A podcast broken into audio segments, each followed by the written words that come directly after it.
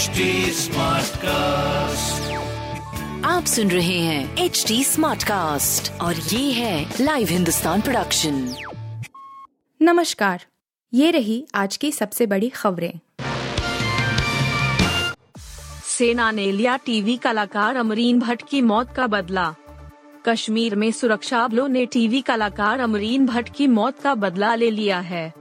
कश्मीर घाटी में जैश ए मोहम्मद और लश्कर ए तैयबा के दस आतंकवादियों को सुरक्षा बलों ने मार गिराया है। आईजीपी कश्मीर ने खुद ट्वीट कर इसकी जानकारी दी है। उन्होंने कहा, टीवी कलाकार अमरीन भट्ट की जघन्य हत्या का मामला 24 घंटे में सुलझा लिया गया। कश्मीर घाटी में तीन दिनों में जैश ए मोहम्मद के तीन और लश्कर ए तैयबा के साथ समेत दस आतंकवादी मारे गए। आपको बता दें कि गुरुवार को जम्मू कश्मीर के पुलवामा ज़िले में सुरक्षा बलों के साथ मुठभेड़ में लश्कर ए तैयबा के दो आतंकवादी घिर गए थे, जिन्होंने बुधवार को एक महिला टीवी कलाकार की हत्या की थी। मरीन भट्ट टीवी कलाकार और सोशल मीडिया स्टार थीं, जिनकी बड़गाम ज़िले के चदूरा में बुधवार को गोली मारकर हत्या कर दी गई थी और उनका 10 वर्षीय भतीजा इस हमले में घायल हो गया था। इससे पहले एक पुलिस प्रवक्ता ने बताया कि पुलवामा ज़िले के अवंतीपोरा में अगन हांजीपुरा इलाके में आतंकवादियों और सुरक्षा बलों के बीच मुठभेड़ शुरू हो गई। अब अजमेर की ख्वाजा गरीब नवाज़ दरगाह के हिंदू मंदिर होने का दावा वाराणसी की ज्ञानवापी मस्जिद और दिल्ली की कुतुब मीनार के बाद अब अजमेर में स्थित ख्वाजा गरीब नवाज़ की दरगाह को हिंदू मंदिर होने का दावा किया गया है दिल्ली की महाराणा प्रताप सेना की ओर से राष्ट्रपति, राजस्थान के मुख्यमंत्री समेत कई मंत्रियों को पत्र लिखकर पुरातत्व विभाग से सर्वे करवाने की मांग की गई है। महाराणा प्रताप सेना के राष्ट्रीय अध्यक्ष राजवर्धन सिंह परमार ने दावा किया है कि अजमेर स्थित ख्वाजा गरीब नवाज़ की दरगाह पहले हिंदू मंदिर था। उन्होंने पत्र में मांग करते हुए लिखा है कि पुरातत्व विभाग से अगर दरगाह का सर्वेक्षण कराया जाए उन्होंने कहा कि वहाँ हिंदू मंदिर होने के पुख्ता सबूत मिल जाएँगे। लेटर में यह भी लिखा गया है कि दरगाह के अंदर कई जगहों पर हिंदू धार्मिक चिन्ह भी हैं, जिसमें स्वस्तिक के निशान को प्रमुख बताया गया है। उन्होंने लिखा है कि इसके अलावा भी हिंदू धर्म से संबंधित अन्य प्रतीक चिन्ह भी दरगाह में मौजूद हैं। आपको बता दें कि हाल ही में ख्वाजा गरीब नवाज़ का आठ सौ दसवा उर्स मनाया गया है। वहीं दरगाह के जानकारों के अनुसार इसका इतिहास 900 साल पुराना है, लेकिन अभी तक के इतिहास में ऐसा कोई पुख्ता दावा नहीं किया गया कि दरगाह किसी हिंदू मंदिर को तोड़कर बनाई गई है। अलक्सा परिसर में प्रार्थना नहीं कर पाएँगे यहूदी। यरूशलम की एक जिला अदालत ने निचली अदालत के फैसले को पलटते हुए यहूदियों के अलक्सा मस्जिद में पूजा करने के खिलाफ फैसला दिया है। कोर्ट ने अलक्सा परिसर में पूजा करने वाले चार युवकों पर लगे पंद्रह दिनों के प्रतिबंध को सही ठहराया है। हालाँकि निचली अदालत ने यह प्रतिबंध बता दिया था। उन लड़कों पर यरूशलेम आने पर पंद्रह दिनों का प्रतिबंध लगा दिया गया था। पिछले हफ़्ते चार यहूदी लड़कों को अलक्सा मस्जिद परिसर में प्रार्थना करने के बाद गिरफ़्तार किया गया और उनके पुराने यरूशलेम शहर आने पर पंद्रह दिनों का प्रतिबंध लगा दिया गया था।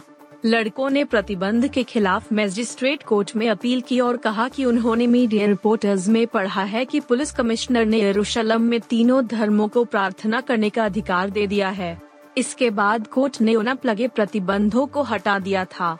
कोर्ट के इस फैसले पर फलस्तीन महास और जॉर्डन ने ऐतराज जताया। पुलिस ने जिला अदालत में अपील की कोर्ट ने कहा कि अलक्सा मस्जिद में ही यहूदियों को प्रार्थना का अधिकार देना सबसे ज़रूरी नहीं है, बल्कि कानून व्यवस्था बनाए रखना ज़्यादा ज़रूरी है। अहमदाबाद के नरेंद्र मोदी स्टेडियम में होगी राजस्थान बेंगलोर के बीच फाइनल की जंग। संजू सैमसन की राजस्थान रॉयल्स का सामना आज भाप डुप्लेसी की रॉयल चैलेंजर्स बेंगलोर से आज आईपीएल 2022 के दूसरे क्वालीफायर में होगा। यह मुकाबला कोलकाता से 1617 किलोमीटर दूर अहमदाबाद के नरेंद्र मोदी स्टेडियम में खेला जाना है। दूसरी बढ़ने के साथ साथ पिच का मिजाज और मौसम में भी दोनों टीमों को काफ़ी फ़र्क देखने को मिलेगा। राजस्थान अपना पहला क्वालीफायर गुजरात टाइटंस से हारकर यहाँ पहुँची है। वहीं इलिमिनेटर मुकाबले में आरसीबी ने लखनऊ सुपर जायंट्स को पटखनी दी थी। आज इन दोनों टीमों की भिड़ंत से यह साफ़ हो जाएगा कि 29 मई को आईपीएल 2022 के फाइनल में कौन सी टीम भिड़ने वाली है। आईपीएल के इतिहास में इन दोनों टीमों का आमना सामना 27 बार हुआ है, जिसमें 13 मैच जीतकर आरसीबी ने अपना दबदबा बनाया हुआ है। आरआर को बेंगलोर के खिलाफ इस रंगारंग लीग में ग्यारह ही जीत मिली है। वहीं पिछले दो सीज़न में बेंगलोर ने राजस्थान को चार बार पटखनी दी है। आईपीएल 2022 में भी इन दोनों टीमों की भिड़ंत दो बार हो चुकी है, जिसमें दोनों टीमों ने वन वन मुकाबला जीता है। TRP list twenty week 2022 Anupama के लिए सिरदर्द बना नागिन छह। टीवी सीरियल्स की दुनिया में तब हलचल मचती है, जिस दिन टीआरपी लिस्ट सामने आती है। बाग ने इस हफ़्ते के टॉप टीवी सीरियल्स की लिस्ट जारी कर दी है। साल 2022 के बीसवें हफ़्ते में कई बदलाव देखने को मिल रहे हैं। टॉप में रहने वाले कुछ टीवी सीरियल्स पिछले कुछ हफ्तों से अच्छी रेटिंग के लिए जूझ रहे थे, लेकिन इस बार उन्होंने अपनी पोजीशन दोबारा वापस पा ली है।